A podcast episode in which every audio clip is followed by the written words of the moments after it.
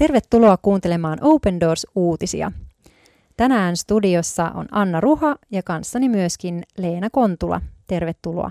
Kiitos. Tiesitkö, että maailmalla tänäkin päivänä yli 360 miljoonaa kristittyä kokee vakavaa vainoa, joka voi ilmetä monissa, monenlaisissa erilaisissa muodoissa. Ja tämän ohjelman tarkoituksena on tuoda esiin näiden ihmisten elämäntarinoita, heidän ääntään, ajatuksiaan, elämäänsä ja myös niitä asioita, joiden puolesta me voidaan rukoilla. Tämänpäiväinen artikkeli kertoo laosilaisesta Leebeestä, joka uhmasi kuolemaa ja päätyi terveyskouluttajaksi. Ole hyvä Leena. Kiitos. Laosilainen 53-vuotias Lebe istuu puun alla. Viileä tuuli puhaltaa hänen harmaiden hiustensa lomitse. Hän kertoo ihmeiden täyteisestä elämästään. Mieheni jätti minut, kun adoptoitu tyttäremme oli viisikuinen ja olin kolmannella kuulla raskaana, Leben kertoo. Mies meni käymään kotikylässään, sanoi palaavansa parin kuukauden sisällä, mutta häntä ei enää koskaan näkynyt. Tuolloin elämä oli niin rankkaa, että Lebe melkein antoi periksi. Söimme puiden lehtiä ja villikasveja, jos ruokaa ei ollut saatavilla. Harkitsin itsemurhaa. Eräs naispuolinen kaupistelija kuitenkin rohkaisi häntä jatkamaan elämää. Lebe työskenteli tuolloin kahviviljelmällä 80 kilometrin päässä kodistaan. Hän ansaitsi 2000 kipiä päivässä, alle yhden dollarin. Elättääkseen perheensä Lebe teki montaa työtä. Hän osti ja myi, teki töitä puuvilla mattotehtaassa pääkaupungissa sekä kumipuuviljelmällä Taimaassa. Eräänä päivänä työkavari antoi hänelle vettä, kun hänen oli jano. Sitten yhtäkkiä nieluni tuntui täysin turtana ja tunsin polttavan tunteen leviävän kurkussani vatsaa kohti. Lebe kertoo, vesi oli happopitoista. Lääkärit ennustivat hänen elävän kaksi kuukautta, sillä ruokatorven sisäpinta oli palanut. Hän meni kotiin Laosiin ja kävi kahdesti tarkastuksessa. Molemmilla kerroilla tulos oli sama. Hänen suolistonsa pullotti, eikä sitä voinut korjata. Hänellä oli säästössä noin 170 dollarin arvosta Taimaan batheja. Hän pohti vain, miten saisi lapsensa tulevat opinnot maksettua. En voinut kääntyä kenenkään puoleen. En voinut tehdä mitään, jotta elämäni katkuisi, jatkuisi pidempään. Silloin lankoni kertoi minulle Jeesuksesta, Lebe sanoo. Koska hänellä ei ollut mitään menetettävää, hän päätti laittaa toivonsa Jumalaan, joka parantaa. Kuukausia kului, sitten vuosi. Lebe oli yhä elossa.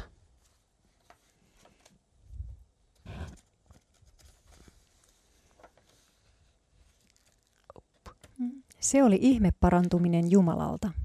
Jumala on todellakin avun antajamme hädän hetkellä, kun meistä tuntuu, ettei ole ketään muuta, johon turvautua. Hän ei koskaan jätä sinua. Tunsin selittämätöntä iloa, Lebe sanoo hymykasvoillaan. Lääkärit poistivat häneltä umpilisäkkeen vuosis happoveden juomisen jälkeen. He olivat ihmeissään, että hän oli yhä elossa. Hänen suolistonsa näytti rypistetyltä paperilta. Lääkärit sanoivat, että hänen olisi pitänyt jo kuolla. Jumalalla oli kuitenkin suunnitelma hänen elämälleen. Lebeen kotiseurakunnan pastori lähetti naisen terveyskoulutukseen. Siinä keskityttiin perinteisiin lääkkeisiin.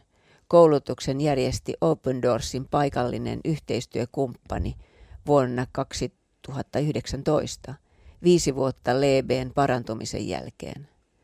Hän oli yksi kurssin seitsemästä osallistujasta ja ainoa omalta kylältään, koska covid-epidemia oli juuri alkanut.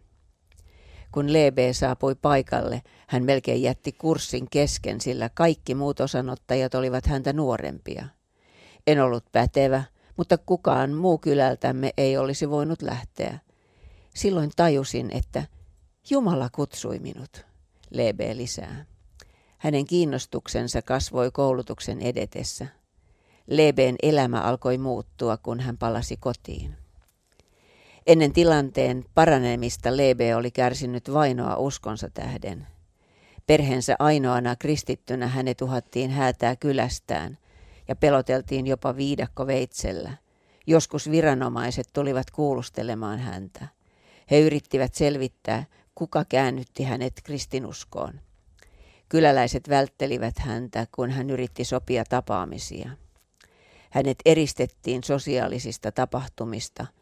Hänen tekemisiään tarkkailtiin ja silloin tällöin, silloin tällöin häneltä varastettiin kotieläimiä. Hieman koulutuksen jälkeen uskosta osaton nainen tuli kysymään Leebeltä neuvoa.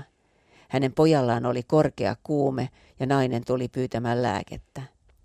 Annoin hänelle lehtiä perinteisestä köynnöskasvista, jota kutsumme nimellä Bayanang. Neuvoin, miten sitä käytetään lääkkeenä. Lebe kertoo. Koskaan ennen ei ollut tapahtunut, että avunpyytäjä ei olisi ollut uskossa. Kun hän kysyi naiselta, miksei tämä mennyt lääkäriin, nainen kertoi kuulleensa, että Lebe oli käynyt terveyskoulutuksen. Sairaala sijaitsee todella kaukana heidän kylästään, noin 40 kilometrin päässä. Sinne pääsee moottori, moottoripyörällä epätasaista tietä. Ne ovat kesällä pölyisiä ja sadekauden aikana mutaisia. Matka kestää noin tunnin. Lebeen kylällä on terveyskeskus, mutta sieltä saa vain peruslääkkeitä. Ihmiset käyttävät paljon itsehoitomenetelmiä ja reseptivapaita lääkkeitä. Usein kyläläiset turvautuvat perinteiseen lääketieteeseen ja yrtteihin, koska reseptilääkkeitä eivät heille, lä, nämä reseptilääkkeet eivät heille toimi. Toiset käyttävät perinteisiä menetelmiä, sillä heillä ei ole varaa lääkkeisiin. Perinteisten lääkkeiden käytöstä on tullut suosittuja. Kaikilla ei kuitenkaan ole tarvittavaa tietoa aiheesta. Lebe oli kylänsä ensimmäinen, joka sai virallisen terveyskoulutuksen. Hänen koulutuksensa ja neuvojensa perusteella noin 50 ihmistä kylältä on lähi- ja lähikylistä on parantunut yleisistä sairauksista, kuten ihosairauksista. Joukossa on ollut sekä kristittyjä että ei-kristittyjä. Kyläläisten suhtautuminen kristittyihin on myös muuttunut ja vainoaminen on vähentynyt. He tietävät, että Lebeen voi luottaa ja heillä on suuri tarve terveysapuun. Lebe on myös itse kouluttanut perinteisen lääkityksen salöihin yli sata ihmistä. He ovat enemmekseen naisia alueen yhdeksästä kotikirkosta. Toivon ja unelmoin, että muillakin naisilla olisi samat mahdollisuudet. Nyt minä opetan ja toivon, että he jatkavat sitä, mitä aloitin. Lebe sanoo ja lisää. Olen kiitollinen, että Jumala avasi mahdollisuuden liittyä Open Doorsin paikallisen yhteistyökumppanin kautta tähän terveystiimiin. Kiitos tästä tiedon ja avun levittämismahdollisuudesta, joka tuo toivoa meille ja muille puhutteleva tämä Leben elämäntarina. Jotenkin ajattelee sitä, että kuinka lähellä oli se, että hänen maanpäällinen elämänlankansa olisi ollut jo katkeamassa ja mitä kaikkia ihmeellisiä asioita tapahtui vielä sen jälkeen hänen elämässään.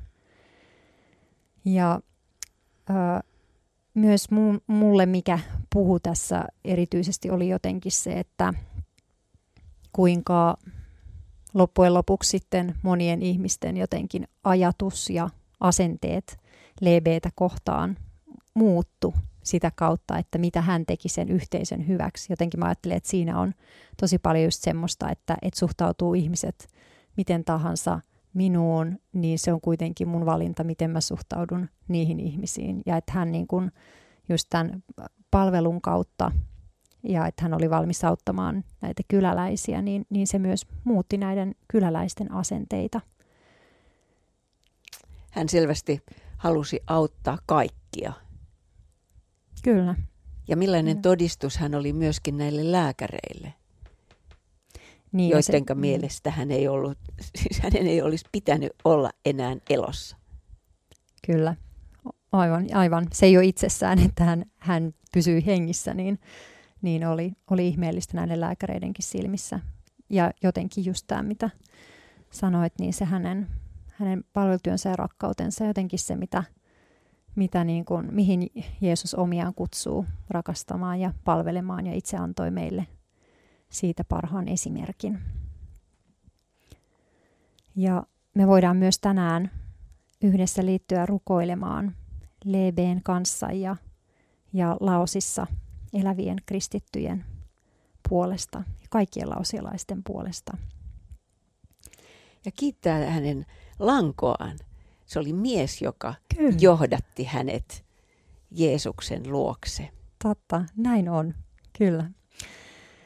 Kiitos rakas Jeesus Lebeestä ja tästä hänen langostaan. Me kiitetään, että lanko kertoi Lebeelle sinusta ja, ja halusi, että Lebe saa kohdata, kohdata sut ja kokee elämän sun kanssa. Kiitetään siitä, miten sä oot johdattanut Lebeen elämää. Kiitetään siitä, miten sä oot halunnut siunata hänen, hänen lähellä olevia ihmisiä, hänen yhteisöään, myös sen kautta, mitä sä olet tehnyt hänen elämässään. Me rukoillaan, että yhä useampi ihminen siellä lausissa saisi kohdata sut, Jeesus.